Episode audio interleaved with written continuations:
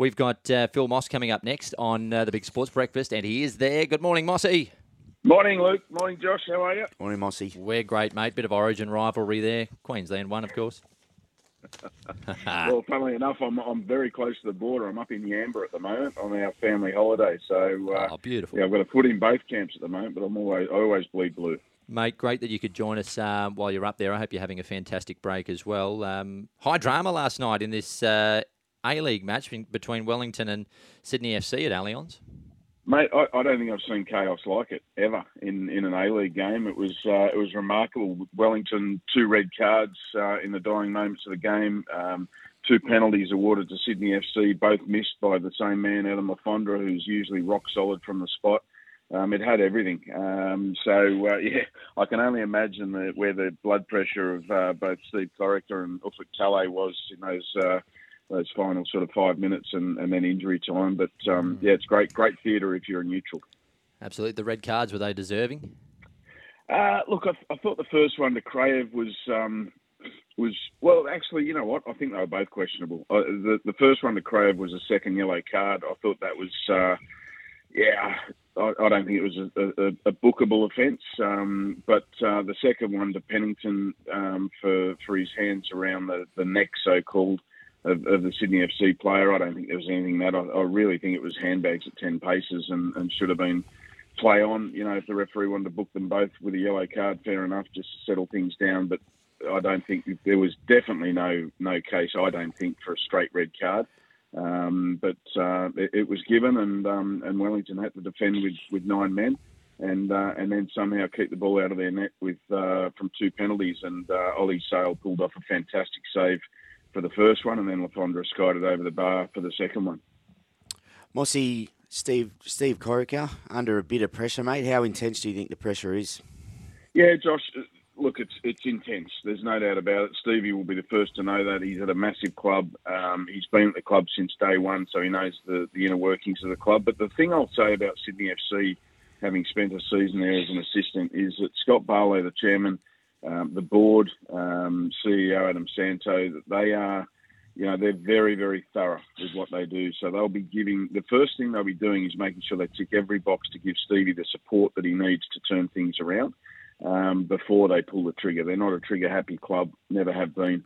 Um, so I know that they'll be doing the, all the right things behind the scenes uh, before they make any dramatic decisions. Uh, but certainly, they Sydney can't afford to miss out in the finals two seasons in a row as they did last year. Uh, they're now out of the finals uh, contentions at the moment, but um, there's still a lot of football to be played. And you know, if you look at yesterday's game in, in isolation, um, I still think they had the ch- well, they definitely had two chances from the penalty spot to, to get something out of the game, uh, but they also had a couple of gilt-edged chances in open play uh, before the send-offs to get something out of it. So they're not you know, they're not far away. Um, they've got Alex Wilkinson still out, uh, the captain, the most experienced defender. Um, Rodwell is starting to play games now, so there's there's some ingredients, if you like, that are coming back to the pot to uh, to help make the main dish. But um, Sydney, I think, just still have to stay patient with Stevie and give him the time. Do you think, mate, um, uh, the playing group, you know, still still have faith in him from what you can see?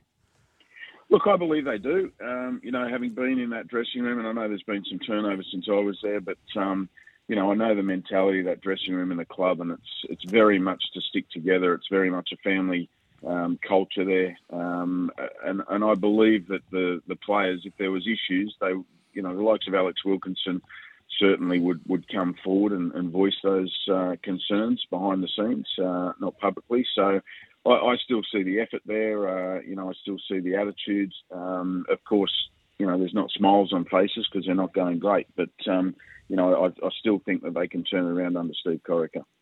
Mate, the English FA Cup, Liverpool drew with the Wolves this morning, our time too. Two, have you been keeping tabs on that tournament? Oh, look, yeah, of course. Um, I love love the FA Cup, Luke, but I tell you, this this emotional roller coaster I'm on with Liverpool at the moment, is killing me. like they, uh, honestly, I mean, we've had a bit of success, a lot of success under uh, Jurgen Klopp, obviously, with uh, winning the, the title, the, the EPL, and, and the Champions League. But gee, there's something missing, seriously missing at the moment with Liverpool. Um, you know, Nunez hasn't hit the ground running in the EPL like um, like he was supposed to, obviously for I think it was uh, 64 million. um, was a transfer fee, and um, and Van Van Dijk just hasn't been the same player at the back. But it's not just down to those two, but certainly a two-two draw with Wolves. With all due respect to Wolves supporters, uh, and Liverpool played pretty much at their strongest lineup this morning.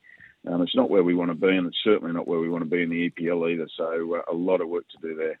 Mate, talking about big clubs, Everton, another big club. Uh, Lampard, um, you know, one of my favourite uh, ex-players. You think he's on shaky grounds, mate, because they're in danger of relegation? Yeah, they are, Joshy, and, and he's one of mine as well, by the way. And uh, obviously, being a Liverpool supporter, uh, you know, he's never played for my club, but uh, love the way he used to play and lead. Um, and you know, you always thought that he was going to be a coach in the making, which which has turned out to be true. Um, he, he's in serious trouble, mate. Uh, Everton are a big club. They're uh, they're they're in serious threat of being relegated, um, and that that would just be completely unacceptable for a club like that. So Lampard's now been sacked by Chelsea.